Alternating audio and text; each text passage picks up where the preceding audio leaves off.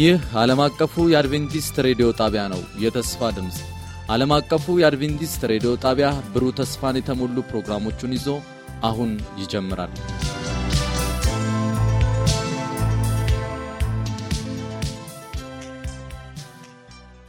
በጌታ የተወደዳችሁና የተከበራችሁ አድማጮቻችን እንደምን አላችሁልን? ይህ ፕሮግራም ከዓለም አቀፉ አድቬንቲስት ሬዲዮ ዘውትር በዚህ ሰዓት ወደ እናንተ የሚደርስ ነው።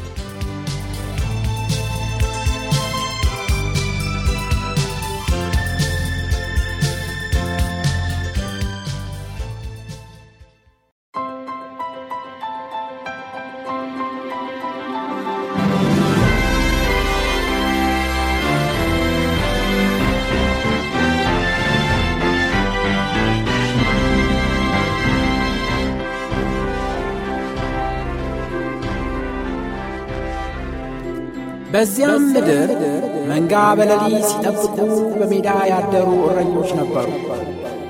እነሆም የጌታ መላእክት ወደ እነሱ ቀርቦ የጌታ ክብር በዙሪያቸው አበራ፣ ታላቅም ፍርሃትም ፈሩ።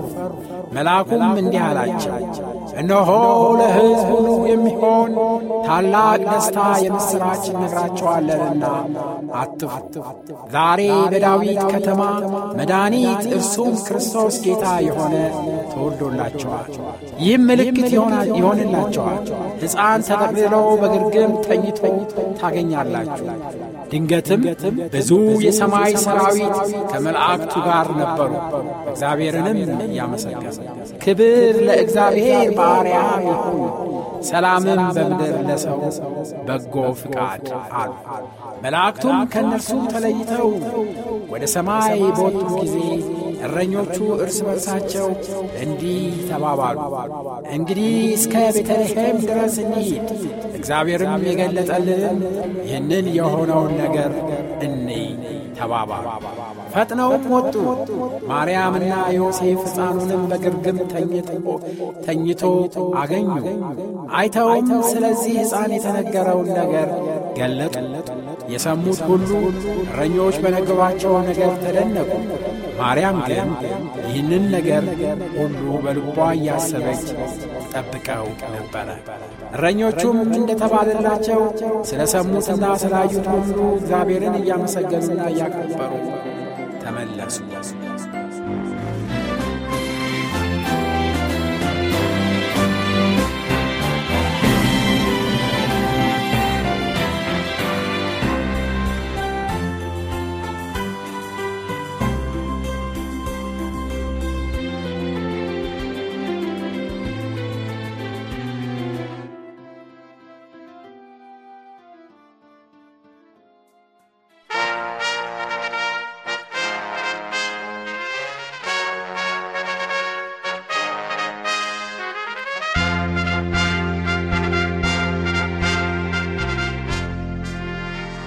በጌታ የተወደዳችሁና የተከበራችሁ አድማጮቻችን እንደምን አላችሁልን?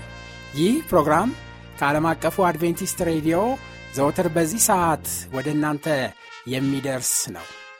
ከዛሬ ጀምሮ በተከታታይ በሚኖረን ቆይታ ዘመኑን እንዋጅ በሚል ርዕስ ወቅታዊ መልእክቶችን በአገልጋይ ኤፍሬም ዳዊት አማካኝነት ይዘንላችሁ ቀርበናል። በዝግጅቱ እጅግ እንደምትባረኩ እናምናለን። ለሚኖራችሁ ጥያቄና አስተያየት በስልክ ቁጥር 0938 67 50 24 ወይም በ0910 82 81 82 ላይ ብትደውሉልን እንዲሁም በመልእክት ሳጥን ቁጥር 145 ላይ ብትልኩልን ልናስተናግዳችሁ ዝግጁ መሆናችንን እንገልጽላቸዋለን። አሁን ወደ ዝግጅቱ እናምራ።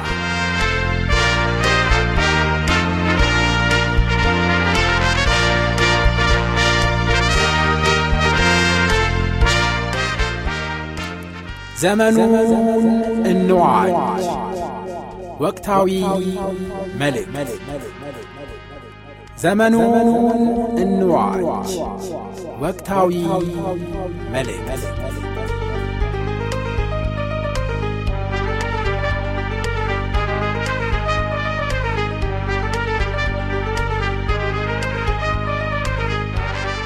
ይህ ለምንድን ነው እግዚአብሔር ሆይ አንተ ሳትፈቅድ መቼም ቢሆን ነገር የለም። በስምህ ተናግሯል። የተናገረው ሆኗል። ታምራቱ ተፈጽሟል።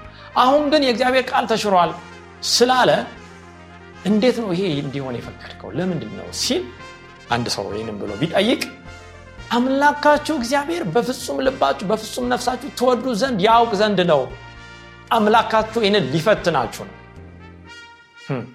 ወገኖች ጌታችን ኢየሱስ ክርስቶስ በቃሉ ምንድን ያለው? ብትወዱኝ ትእዛዜን ምን ጠብቁ እግዚአብሔር አምላክን በፍጹም ልብ በፍጹም ሀሳብ በፍጹም ነፍስ በፍጹም ኃይል ውደድ። ፍቅር መውደድ ምን ማለት ነው? እግዚአብሔር ምን ማለት ነው? መታዘዝ ማለት ነው።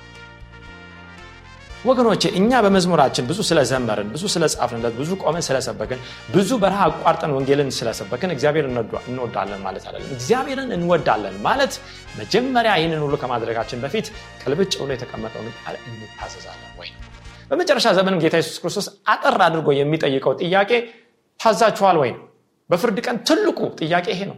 የቱን ነው ሲባል የዛ የፍርድ መለከት ተደርጎ የሚቀመጠው ዛሬ ሴጣን ተሽሯል የሚለው የእግዚአብሔር ቃል። ስለዚህ በዚህ ዘመን እየሆነ ያለው ብዙ ምልክቶችና ድንቆች እየተፈጸሙ በህይወታችንም ይህንን እያየን ያለን አንዳንድ ሰዎች ልንኖር እንችላለን። እግዚአብሔርን እንወደው አንወደው ዘንድ ምክንያቱም እነዚህ ይህንን ታምርና ድንቅ ያመጡ ሰዎች የእግዚአብሔር ቃል በኋላ ላይ ምን ይላሉ? ተሽሯል ይላሉ ትይዟችኋላችሁ የእግዚአብሔርን ቃል በደንብ ይዛችሁ እነዚህ ሰዎች በቅርብ ብትፈትኑ የእግዚአብሔር ህግ ላይ ያላቸውን ጥያቄ ያላቸውን አቋም አስተምሮ ስትመለከቱ በእርግጥ ለፈተና የመጣ ጉዳይ እንደሆነ እንመለከታለን። እንደዚህ ቃል አምላካችሁን እግዚአብሔርን ተከተሉ ይላል ቃሉ። እርሱንም ፍሩ ትእዛዙንም ጠብቁ ቃሉንም ስሙ እርሱንም አምልኩ ከእርሱም ጋር ብንበሉ ተጣበቁ ይህ ታላቁ ተጋር ነው። ይህ ወደ ሰማይ የምንሄድበት ቀጭኑ ጠባቡ የህይወት መግቢያ ደጅ ነው።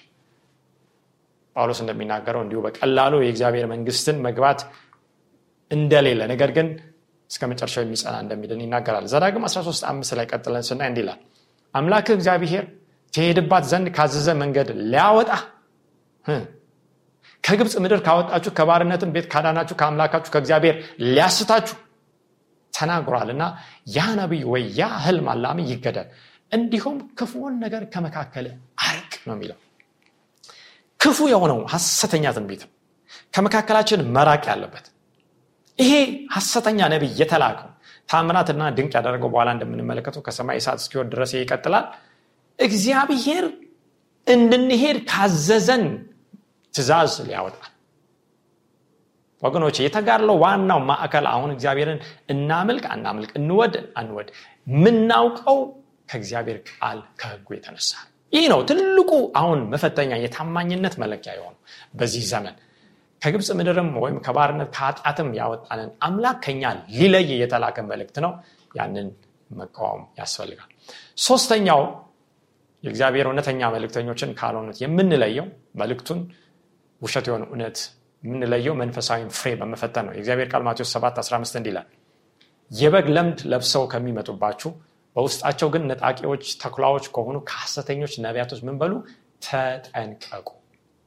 እንግዲህ የበግ ለምድ አለ ከላይ ይለብሳል ነገር ግን ውስጡ ምንድን ነው በግ አደለም ስለዚህ እንደ በግ የጨወ ሁሉ ወገኖች በግ አደለም ማለት ነው ተኩላም የበግን ልብስ ለብሶ ለምድን ወይም ቆዳ ለብሶ እንደ በግ ሊጨው ይችላል። ነገር ግን በቃሉ ስንለየው ምንድነው ውስጡ? ነጣቂ ተኩላ ነው። እንዴት እናውቃለን? ጌታ ሆይ ብንል ከፍሬያቸው ታውቋችኋላችሁ መንፈሳዊ ፍሬ። ከእውነተኛው ከእግዚአብሔር መንፈስ መሞላት የተነሳ የሚመጣ ፍሬ። ከእሾ ወይም ከቁርንችትስ በለስ ይለቀማልን? እንዲሁ መልካም ዛፍ ሁሉ መልካም ፍሬ ያደርጋል። አያችሁ ዋናው ግንዱ ነው። ከወይኑ ግንዱ ጋር ተጣብቀዋል ወይ እነዚህ ሰዎች ዋናው ከታች የተሰራው ወይም የተዘረጋው ስር ነው። ስሩ በእግዚአብሔር አለት ላይ ተመስርተዋል ወይ? በክርስቶስ ላይ ቆሟል ወይ? ክፉም ዛፍ ክፉ ፍሬ ያደርጋል ይላል። እና ከላይ ያለውን ብቻ አይተን አንቀበል ነው። ከላይ ያለውን ብቻ ሰምተን አንቀበል ነው። እንግዲህ መንፈሳዊ ፍሬ በገላትያ አምስት ላይ ቁጥር ሀያ ጀምሮ ስታዩ ታገኙታላችሁ። የመጀመሪያው ፍቅር ነው። ሰላም ደስታ ያለ ይቀጥላል። ፍቅርም እንደሆነ ተመልክተናል። ብትወዱኝ ትእዛዜ ጠብቁ። እግዚአብሔርን መውደድ በፍጹም ሀሳብ በፍጹም ልብ በፍጹም ነፍስ በፍጹም ኃይል መታዘዝ ማለት ነው። ምክንያቱም እግዚአብሔር ላስቀመጠው ፍቃድ ሁሉ የማንታዘዝ ከሆነ እግዚአብሔርን እንዴት እንደምንወደው እንዴት እናውቃለን? ሌላ ምንም መለኪያ የለው ለፍቅር ትልቁ መለኪያ ፕሪንስፕሉ መርሁ ምንድን ነው መታዘዝ።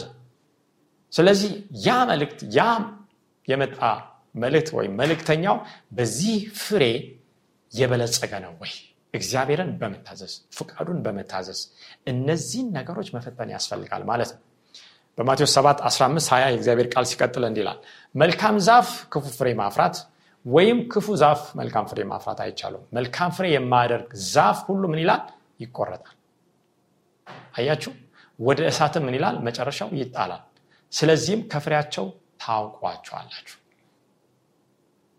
ፍሬን ለመለየት ጊዜ እንወስዳለን። ዛሬ የሩጫ ጊዜ ነው በመንገድ ዳርም የሚሰሩ ምግቦች እነዚህ fast food የሚሉትም በስተዋል ሰው ምግብ እንኳን በስነ ስርዓት ቀስ ብሎ አብስሎ ለሰውነት የሚጠግንን ነገር ለመመገብ ጊዜ የለውም። ሩጫ ነው ስራ ነው ትምህርት ነው።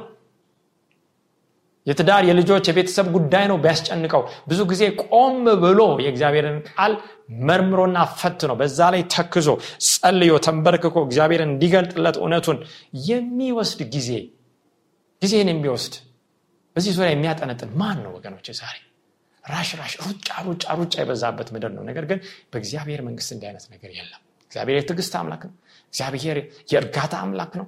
እግዚአብሔር የሰላም አምላክ ነው። የውከት አምላክ አይደለም። እግዚአብሔር ግልጽ የሆነ ቅልብጭ ያለውን ቃል የሰጠን። ግራ መጋባት በሱ ዘንድ የለም። ጊዜ ይሰጠናል ዛሬ። መሮጥ አያስፈልግም። በተለይ ከሰባቱ ቀን አንደኛውን በተለየ ሁኔታ ከእግዚአብሔር ቃል ጋር ጊዜ እንድንወስድ ከእርሱ ጋር ጊዜ እንድንወስድ ሰባተኛውን ቀን ሰንበትን ሰጥቶናል። ይህንን ስለሚያውቅ እግዚአብሔር ቆም ብለን ከአዙሪታችን ከሽክርክራችን ወጣ ብለን ጊዜ እንድንወስድ ማለት ነው። እንግዲህ መንፈሳዊ ፍሬን በምንመለከትበት ጊዜ በማቴዎስ አራት ቁጥር ስምንት ቅድም መግቢያ ላይ ያስቀምጥ ነው ሰይጣን ፈታኝ ክርስቶስን መጥቶ በሚፈትንበት ጊዜ የተናገረውን እንመለከታለን። ማቴዎስ አራት ስምንት ላይ እንዲህ ይላል ደግሞ ዲያብሎስ እጅግ ረዥም ወደሆነ ተራራ ወሰደው። የዓለምንም መንግስታት ሁሉ ክብራቸውንም አሳየው ይላል። ወገኖች መጀመሪያ ሴጣን የሚያደርገው ማሳየት ነው አዳምና ሔዋን በተለይ ሔዋንን ያችን አትቢ ወይም አትብሎ የተባሉትን ዛፍ እንዲያዩን ያደረገው። በምን አይነት እይታ? እግዚአብሔር መጀመሪያ በሰጣቸው እይታ አይደለም። እግዚአብሔር በሰጣቸው አመለካከት አይደለም። በቃሉ መነፅር አይደለም እንዲያዩ ያደረገው። እሱ በሚናገረው ቃል እንዲያዩ አመለካከታቸው እንዲቀየር ከዚህ በፊት የነበራቸው ግንዛቤ እንዲለወጥ ነው የሚያደርገው። ሞት የሆነውን ህይወት አስመስሎ ክፉ የሆነውን መልካም አስመስሎ ጨለማ የሆነውን ብርሃን አስመስሎ ጥቁር የሆነውን ነጭ አስመስሎ ውሸት የሆነውን እውነት አስመስሎ ነው የሚያሳየው። ስለዚህ ይህንን ዘዴ በሚጠቀምበት ጊዜ መጀመሪያ አሳየው። ወገኖች በአይናችን የምንመለከተው ነገር ይገዛናል። ሀሳባችን ምኞታችን በምናየው ነገር ላይ የሚመሰረት ከሆነ ያ ለሴጣን ጥሩ የማሳሳቻ መንገድ ከፍቷል ማለት ነው። ነገር ግን በማይታየው በእግዚአብሔር መንፈስ ላይ በእምነት የምንቆም ከሆነ ክርስቲያን አማኝ እንደዛ ሊሆን ነው የተጠራው። በቃሉ ላይ የምንቆም ከሆነ ማንም ከኛ መካከል ጌታን በአካል በአይን ያየው የለም። ነገር ግን በምን አይተነዋል? በቃሉ በመጽሐፍ ቅዱስ አይተናል። ስለዚህ ያንን ቃል አምኖ መኖር ነው ካስፈለገም መሞት ነው ክርስትና። አሳየው። ከዛ በኋላስ ወድቀህ ብትሰግድልኝ ይህን ሁሉ እሰጣለሁ አለ ወገኖቼ እንግዲህ ዛሬ በብዙ ስክሪኖች እኛም በአይናችን በተለያዩ ከተሞች በዓለም ታዋቂ በሆኑ ስፍራዎች ሰዎች ሄደው የሚያዩት ነገር አለ። ነገር ግን ሴጣን የዓለምን ሀብት የአንድ ከተማን የአንድ ሀገር አይደለም። በተለይ በዛ ዘመን በወርቅ ያቆጠቆጡ ታላላቅ የሆኑ ህንፃዎችን ቤተ መንግስቶችን ከተማዎችን ሀብትን ያሳየው። ምን በልልኝ ግን ወድቀ ምን በልልኝ ስገድልኝ ዛሬ ክርስቶስ ኢየሱስ ይህን እንዳሸነፈው እናውቃለን። ያን ጊዜ ኢየሱስ ሂድ አንተ ሰይጣን ለጌታ ለአምላክ ስገድ እርሱንም ብቻ አምልክ ተብሎ ተጽፏል አለው። አያችሁ ሰይጣን የዚህ ዓለም ሀብት ዝና እና ብልጽግና ሰባኪ የሆነ ሐሰተኛ ነቢይ ነው ዛሬ ለሰዎች የሚሰበከው ትልቁ ስብከት ማለት ነው ግልጽ የሆነው የእግዚአብሔር ቃል ነው። ግልጽ የሆነው የእግዚአብሔር የቃሉ የህጉ ስታንዳርድ ወይም መርህ መመሪያ ነው። የሰማይ ባህሪ የእግዚአብሔር ማንነት የህይወት ነጸብራቅ ያ በህይወታችን እንዲታይ ነው የሚሰበከው? ባህሪያችን እንዲገነባ ነው የሚሰበከው? ወይስ የዚህ ሀብት ስለ ጤና ስለ ብልጽግና ስለ ዝና ስለ ድሎት ስለ ቤት ስለ መኪና ስለ ብር ስለ ዶላር ስለዛ አደለ ወይ የሚሰበከው? ወድቀ ብትሰግድልኝ ይህንን እሰጠሃል ወገኖች እውነቱ ዛሬ ሰዎች ለሰይጣን ከመስገዳቸው እየተነሳ ምንም እርካታ የሌለውን ሀብት ለማጋበስ በስግብግብነት በንፉግነት በራስ ወዳድነት ሩጫ ላይ ናቸው። ይሄ ነው የቴሌቪዥን መስኮቶችን አጨናንቆ ያለው መልእክት። ያን ጊዜ ኢየሱስ ሂድ አንተ ሴጣን ለጌታ ለአምላክ ስገድ እርሱንም ብቻ አምልክ ተብሎ ተጽፏል እግዚአብሔር ቃል በያቆብ ምዕራፍ አራት ላይ ለእግዚአብሔር ተገዙ ይላል። ዲያብሎስን ተቃውሞ ከእናንተ ሸሻ ወደ እግዚአብሔር ቅረብ ወደ እናንተ ይቀርባል። ምን ማለት ነው? የእግዚአብሔር መገኘት ባለበት ሴጣን ይንቀጠቀጣል ይፈራል። እኛ በእግዚአብሔር መገኘት ውስጥ እንዴት መኖር እንችላለን? ለሱ ሀሳብ ስንገዛ እግዚአብሔር ከኛ ጋር ይሆናል። እግዚአብሔር ባለበት ሴጣን ሊኖር አይችልም። ያኔ ሴጣንን ተቃወምን ማለት ነው። ሸሸ ማለት ነው። ራቀ ማለት ነው ከማን ነው ቀርበን ያለ ነው የእግዚአብሔርን ቃል ሰይፉን መዘን ተጽፏል ብለን የምንመልሰው መች ነው? ወይስ እየመለስን ነው ወይ? አያችሁ ይሄ ትልቁ ሐሰተኛ ነቢ እንደሆነ እንመለከታለን። ፍሬው የታወቀ አራተኛው መስፈርት እውነተኛ የእግዚአብሔር መልክተኞችን ካልሆኑት የምንለየው የክርስቶስ ስጋ መልበስ እውቅና ተሰጥቶታል ወይ? በዛ መልእክት በዛ ትምህርት። አንደኛ ዮሐንስ አራት ሁለት ላይ እግዚአብሔርን ቃል ስናይ እንዲላል የእግዚአብሔር መንፈስ በዚህ ታውቃላችሁ? አያችሁ? በዚህ ፈተናችሁ ታውቃላችሁ? መርምራችሁ ታውቃላችሁ? ትለያላችሁ ነው። ስለዚህ ይሄ መጽሐፍ ቅዱሳዊ መርህ ነው። ኢየሱስ ክርስቶስ በስጋ እንደመጣ የሚታመን መንፈስ ሁሉ ከእግዚአብሔር ነው። ኢየሱስ ክርስቶስ በስጋ እንደመጣ የማይታመን መንፈስ ሁሉ ከእግዚአብሔር አይደለም። ወገኖች በደንብ እንድትሰሙሻለሁ ይህ የመጀመሪያው ምጽት ነው።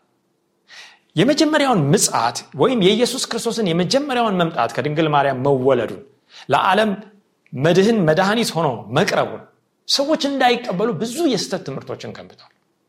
እሱ በስጋ አለመጣ በሱ የስጋ መልበስ በመለኮት ሰብአዊ እነትን ይዞ ይህንን ሁለቱን አዋህዶ በኢየሱስ መገለጡን ሰዎች እንዳያውቁ እንዳያምኑ የስህተት ትምህርትን ሲዘራ ነበር። ይህም የክርስቶስ ተቃዋሚ መንፈስ ነው። ይህም እንዲመጣ ሰምታችኋል አሁንም እንኳን በዓለም አለ ይላል ሐዋርያው ዮሐንስ በዛ መልእክት ውስጥ።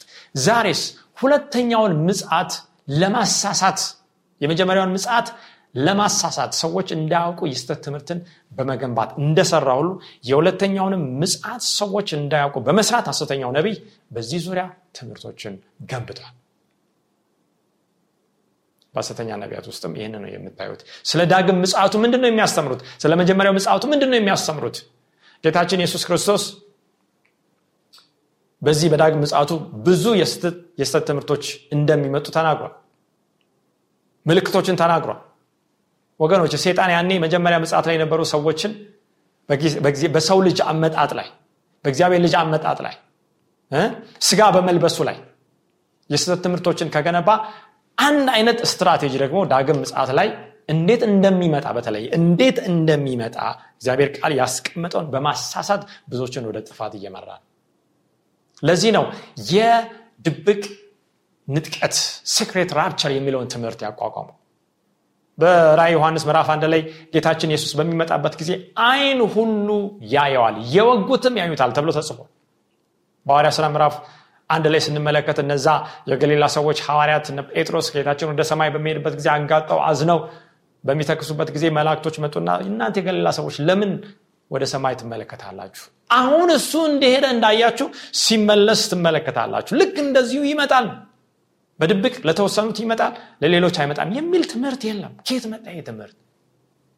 አያችሁ ይሄ ብዙሃኑን ለማሳት በሴጣን የተፈጠረ የተፈለሰፈ የስህተት ትምህርት።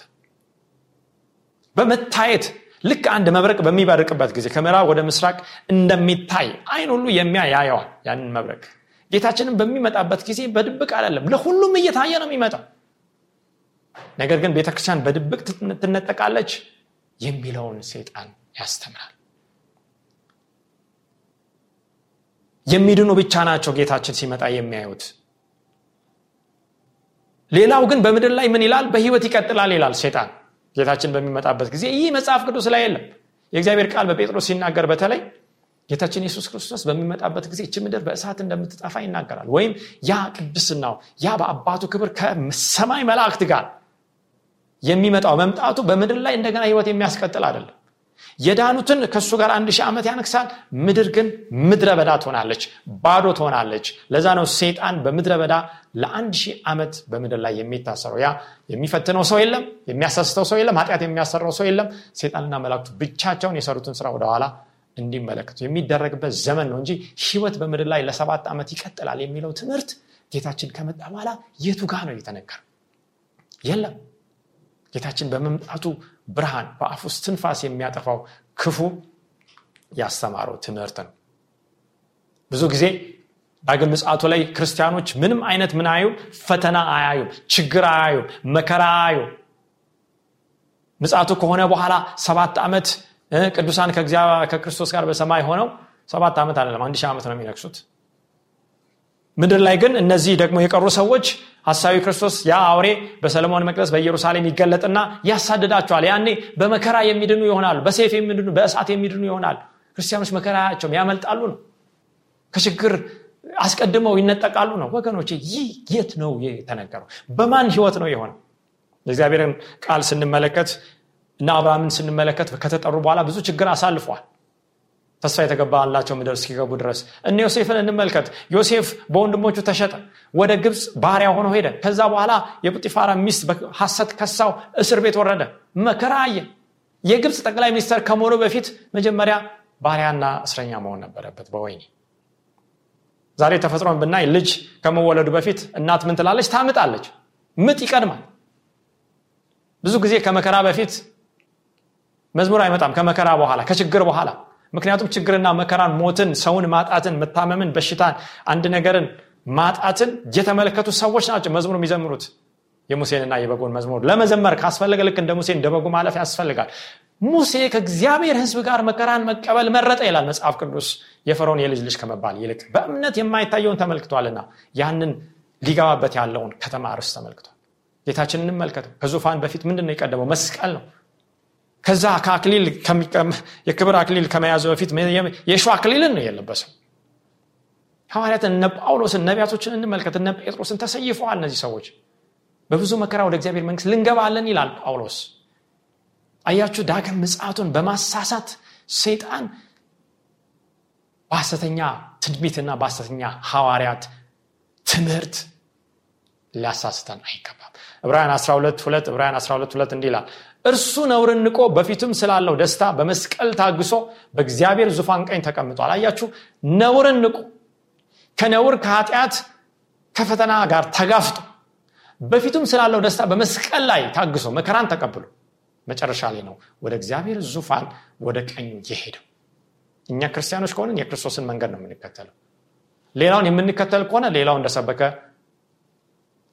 ቀቢፀ ተስፋ አጉል ተስፋ ልናደርግ እንችላለን በራይ 13 11 ላይ ይህ ሐሰተኛው ነቢይ በዚህ አይነት ሁኔታ ተገልጧል። ትምህርቱን ሰብሰብ እያደረግን ወደ መጨረሻው ስንሄድ ሌላም አውሬ በምድር ሲወጣ አየው ይላል። መጀመሪያውን አውሬ ከባህር ሲወጣ አዋሪ ዮሐንስ ከቁጥር አንድ ጀምሮ ተመልክቷል። አሁን ሁለተኛው አውሬ ነው። የበግ ቀንዶችን የሚመስሉ ሁለት ቀንዶች ነበሩት እንደ ዘንዶ የሚናገር ነበረ ይህ አውሬ የበግ ቀንዶች የሚመስሉ የበግ ቀንዶች አሉት አይልም። አስመሳይ ነው። ማንን አስመሳይ? በግን አስመሳይ። ሐዋርያው ማን ነው መጥመቁ ዮሐንስ ጌታችን የሱስ ክርስቶስ ወደ ዮርዳኖስ ወንዝ በሚመጣበት ጊዜ እነሆ የዓለምን ኃጢአት የሚያስወግድ የማን በግ? የእግዚአብሔር በግ ብሎታል። በእርግጥ በብሉ ኪዳንም የሚሰዉ በጎች ሁሉ የሚያመላክቱት ይህንን በግ ነበረ። በኋላም እንደ በግ በሸላቶቹ ፊት እንደሚታረድ በመስቀል በቀራኒው ኮረብታ ላይ የታረደው እና ያንን የበግ ባህር የዋህነት ትሁትነት ትግስትን እግዚአብሔርን ማመንን ባህር ያየንበት የእግዚአብሔር በግ ኢየሱስ ነው ይህ አውሬ ግን በግ ይመስላል ወገኖቼ። አውሬ ነው ግን ማንነቱ።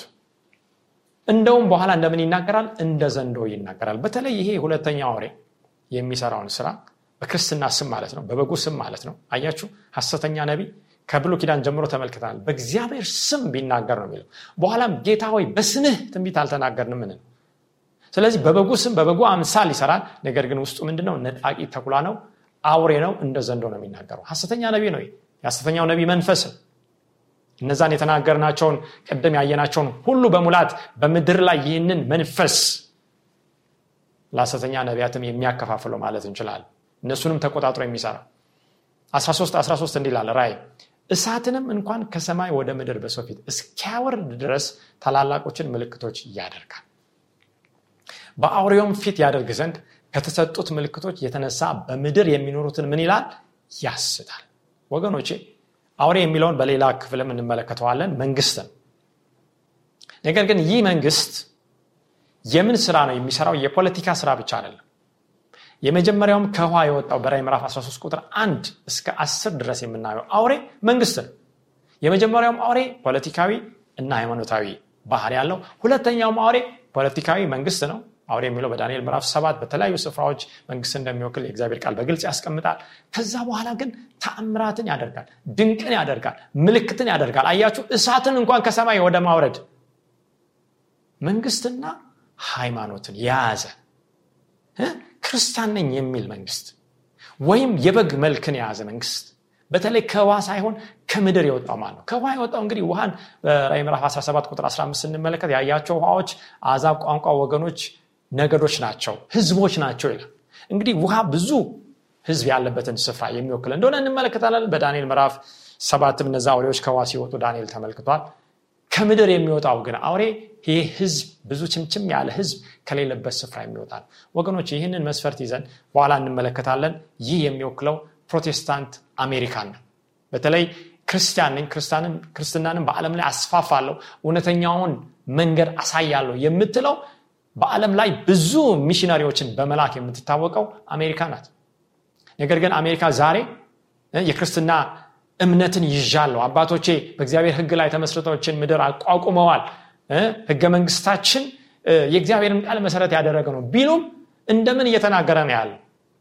በምድር ላይ ማን ነው የአቻ ጾታ ጋብቻን በማስተዋወቅ እርኩሰትን በማስተዋወቅ በአሜሪካ ከፍተኛ ፍርድ ቤት ጠቅላይ ፍርድ ቤት Supreme Court ህግን በማውጣት። ምክንያቱም መንግስት የሚናገረው በምንድን ነው። በህጉ በድንጋጌው ነው። በህዝብ ተወካዮች ምክር ቤት ጸድቆ በሚወጣው ህግ ነው። ስለዚህ እንደ ዘንዶ እየተናገረ ያለ ለዓለም ይህንን እየተናገረ ያለ መንግስት እንደገናም ደግሞ ሃይማኖትን የያዘ ይሄ በክህደት ውስጥ ያለው ፕሮቴስታንት አሜሪካ እንደሆነ እናውቃለን። ይህ ሐሰተኛው ነቢይ በሱ መንፈስ ዓለምን ያስታል ብዙዎችም ይህንን መንፈስ ነው የሚከተሉት። ታላላቅ ምልክት ያደርጋል እሳት እስከ ማውረድ ድረስ። እንግዲህ እግዚአብሔር ነቢይ ነቢዩ ኤልያስ ስለ እሳት ስናወራ በብሉ ኪዳን በተለይ በአንደኛ ነገስ 17 18 ጀምራችሁ ስታዩ የቴስቢያዊን ኤልያስን ታገኛላችሁ። እና በዛ በቀርሜሎስ ተራራ ላይ እግዚአብሔር አምላክ ከሆነ ወይም በዓል አምላክ ከሆነ ለአንዳቸው ስገዱ በሁለት ሀሳብ አታንክሱ ካለ በኋላ እግዚአብሔር ዛሬ ማን እንደሆነ ይታወቅ ስለዚህ እኔም ጸል ያለው እነዛ የሚጸልዩ በእሳት የሚመልሰው እሱ አምላክ ተብሎ ይጠራል የሚለውን ነው ያስቀምጠ ስለዚህ ኤልያስ በጸለይበት በትንሽ ሰከንድ ጸሎት እግዚአብሔር መልሱን ሰጠ። እነዛ ሐሰተኛ ነቢያት ቀኑን ሙሉ ጮሁ ምንም የሚሰማ ድምፅም የለም ወፍም የለም። የእሳት የተጫረ አንድ ነገር እንኳን እንኳን እሳት